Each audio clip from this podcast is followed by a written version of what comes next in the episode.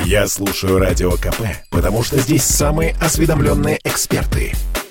И тебе рекомендую.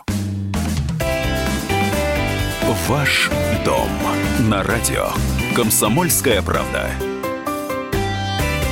У нас на связи Анжелика Альшаева, генеральный директор КВС агентства недвижимости. Анжелика, приветствую вас. Добрый день. Мы сегодня с вами будем, наверное, в общем и целом подводить итоги. Единственное, что в качестве такого, ну, в общем, мне кажется, занимательного итога я скажу... Я просто хочу вас поздравить, потому что я увидела, что вы были награждены, вы получили диплом Всероссийского национального проекта «Деловые женщины России».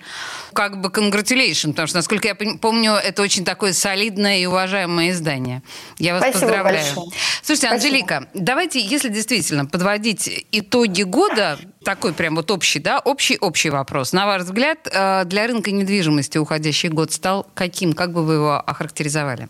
Знаете, для рынка недвижимости и, наверное, для профессионального сообщества он очень такой неоднозначный. С одной стороны, конечно, ипотека с господдержкой очень сильно поддерживала нас на протяжении прошлого года и на протяжении первого полугодия двадцать первого года. Угу. Потом политика нашего государства поменялась, и поддержка стала осуществляться только до определенной суммы, да, до трех миллионов кредитных денежных средств, но стала поддерживаться, допустим, изменилась семейная ипотека, и требования стали более к ней лояльны. Поэтому вот сейчас происходит, с моей точки зрения, такая разница большая, да, если ты не входишь в социальную вот эти слои, да, где у тебя рожден ребенок после первого января две тысячи восемнадцатого года, либо у тебя жилье и те кредитные денежные средства требуются более чем три миллиона, а мы сейчас понимаем, какие цены. Что это, это... почти всегда больше трех миллионов, если да, это не где-нибудь в... там... Выбор ограничен. А сейчас высокие ставки, да? Сейчас банки поднимают каждый месяц ставку, говорят, что еще будут поднимать, и сейчас ставки от девяти процентов и выше. Ну вот если мы говорим, да, и не входим в это льготное население. Льготное население государство у нас поддерживает, слава богу, только вот у него выбора не так много осталось. И, наверное, в двадцать первом году, особенно во второй половине, это стало очень явно видно. А еще тенденцию, которую мы видим в профессиональном уже сообществе, это то, что... у нас меняются некоторые правила выдачи разрешения на объекты новые, на новые очереди. Если мы говорим там в рамках комплексного освоения территории, и разрешения стали получаться дольше, сложнее и с новыми нюансами. Почему в общих чертах? В общих чертах теперь создана комиссия, которая перед разрешением на строительство смотрит застройщика, смотрит все документы, смотрит социальную нагрузку, дорожную инфраструктуру и пересматривают зачастую те соглашения, которые даже уже были заключены с властями. И, конечно, мы видим, что это касается города Санкт-Петербурга на текущий момент, блин, области пока такого нет, и мы видим, что те очереди новые, которые у нас планировались в комплексных освоениях территориях, притормозились во второй половине этого года, а, как раз с августа месяца, и объем предложения будет все уменьшаться и уменьшаться э, при такой политике. Конечно, хочется верить, что это как-то выйдет в нормальное русло, потому что при комплексном освоении территории очереди должны выходить, ну, достаточно планово. Угу. Да, если у тебя запланировано, что там каждые полгода выходит новая очередь, новый объем, это связано и со строительством школ, детских садов, поликлиник, потому что, ну, они просто одну очередь построила, дальше чистое поле, да, это же должно микрорайон строиться, то это, конечно, очень важно. Сейчас мы видим определенные сложности с этим и очень надеемся, что это войдет в понятное русло и все-таки, по крайней мере, те объекты, где комплексное освоение территории, будет понятно, как действовать. Но это уже на текущий момент влечет к тому, что объемы предложения на текущий момент все меньше и меньше. И, естественно, у меня прагматичный сразу, да, продолжение. Значит, если предложение меньше, значит, мы понимаем, что цены будут расти. Рынок сужается. Это понятно уже тенденция, рынок сужается, объем предложения все меньше и меньше, цены точно не будут снижаться, это, это вообще очевидно, очевидно, а ставки увеличиваются. И значит ли это, что застройщик постепенно, ну, просто из соображений рациональных, пойдет в область больше, чем в город, или нет? Тут непонятна политика властей Ленобласти. Пока, опять же скажу, в Ленобласти таких сложностей нет. Но мы понимаем, мы что это пока. Мы с ними не сталкивались, но я полагаю, что это политика не только Санкт-Петербурга, это в принципе политика. А, хорошо, просто знаете, каждый раз, когда мы говорим со специалистами из сферы недвижимости, всегда речь идет о том, что а цены все равно растут. Вот, все равно, вот никогда еще в моей, по крайней мере, практике не было такого. Вы знаете, вот кажется, через пару месяцев цены будут снижаться. То есть вообще такого... Да, поэтому, наверное, как обычно, как обычно, да, покупать нужно как можно быстрее. Скажите мне, пожалуйста, но вообще какие ожидания двадцать второго года у застройщика, так, если прагматично смотреть на него? Но, опять же, да, несмотря на то, что я немножко сгустила краски по двадцать первому году, что есть некоторые непонятные вещи с этим, мы-то свои все такие плановые показатели выполнили. И у нас очень позитивный настрой на двадцать второй год тоже. Мы надеемся, что будут понятно, да, как действовать и как получать разрешение на строительство в будущем, в новых очередях. И у нас будет все стабильно и будет продолжаться строиться комплексное освоение территории, тем более это большие проекты, и у нас не так много застройщиков, которые занимаются этим, да, никто не говорит об уплотнительной застройке. Мы смотрим в целом позитивно, у нас огромные проекты, Югтаун, Любоград в Стрельне, в Санкт-Петербурге, мы очень надеемся, что у нас выйдут городские объекты в следующем году, но опять же, есть перспективные планы на это, но мы боимся загадывать заранее в связи с текущей ситуацией. Но в целом мы рассчитываем на объемы и строительства, и ввода, и продаж аналогичные, как в двадцать первом году. Ну, вообще, я вам хочу сказать, что, конечно, не все участники рынка чувствуют такой, ну, здоровый оптимизм в себе. У многих есть ощущение... Ну, таких, да, перспектив, туманных достаточно. А, а если говорить о м, сегментах рынка, вообще вот м, мне хотелось бы еще немножко о комплексной, да, застройке, вот эти, об этих больших комплексах поговорить. Но вообще вот какие сегменты рынка недвижимости вот сейчас, на ваш взгляд, чувствуют себя наиболее комфортно? Ну, скажем так, все равно наиболее стабильный сегмент – это все-таки масс-маркет.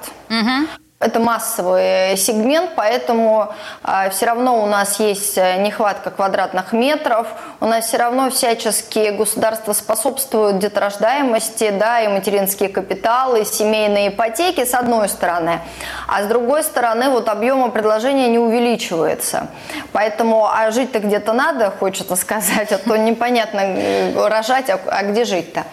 Поэтому, конечно, все равно масс-маркет, я считаю, что самый стабильный, самый надежный сегмент, что касается застройки. Но, тем не менее, но это не противоречит, естественно, концепции масс-маркета, но то, что я смотрю именно КВС, вы э, очень лихо работаете с малоэтажной э, жилой застройкой.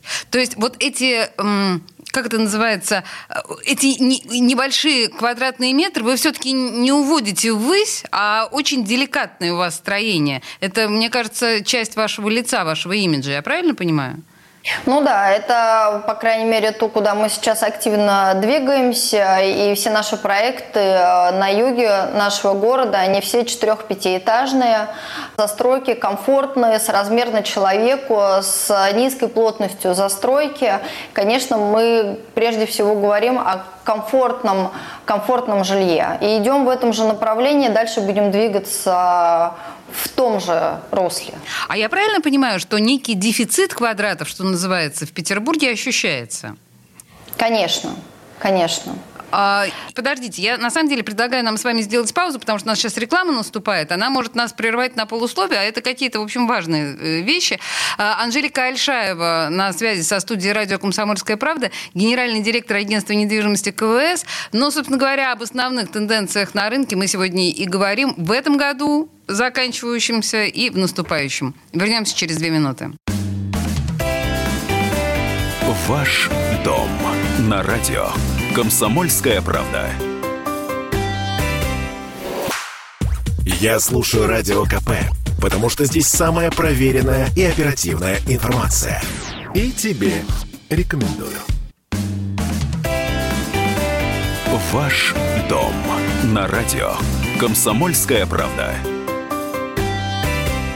Мы продолжаем разговор с Анжеликой Альшаевой, генеральным директором агентства недвижимости КВС, о тенденциях года э, уходящего, года наступающего.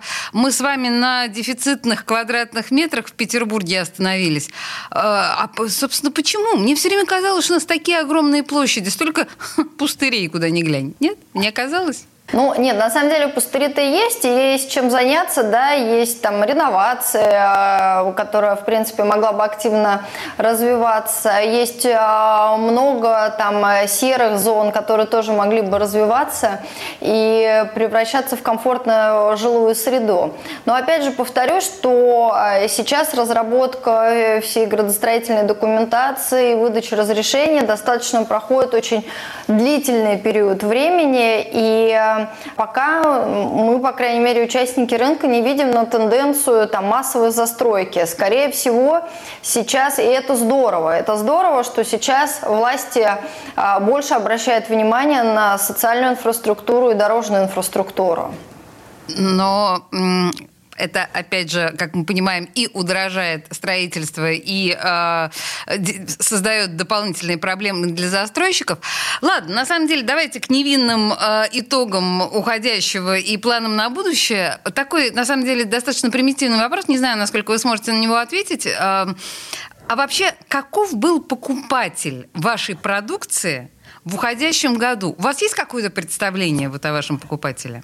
Я, конечно, могу сказать, там по факту продаж у нас увеличилась доля вот со второго полугодия, доля семейной ипотеки, то есть наш покупатель это все равно семейный человек, это, как правило, семья, где один, два, трое детей, и здесь они покупают как для себя, либо они покупают, используя возможность взять семейную ипотеку, используя материнский капитал как будущее вложение. В данном случае не важно, но все равно я вижу, что это семейное лицо покупателя, как мы называем их, домохозяйство, потому что, как правило, это все-таки не единоличное принятие решения.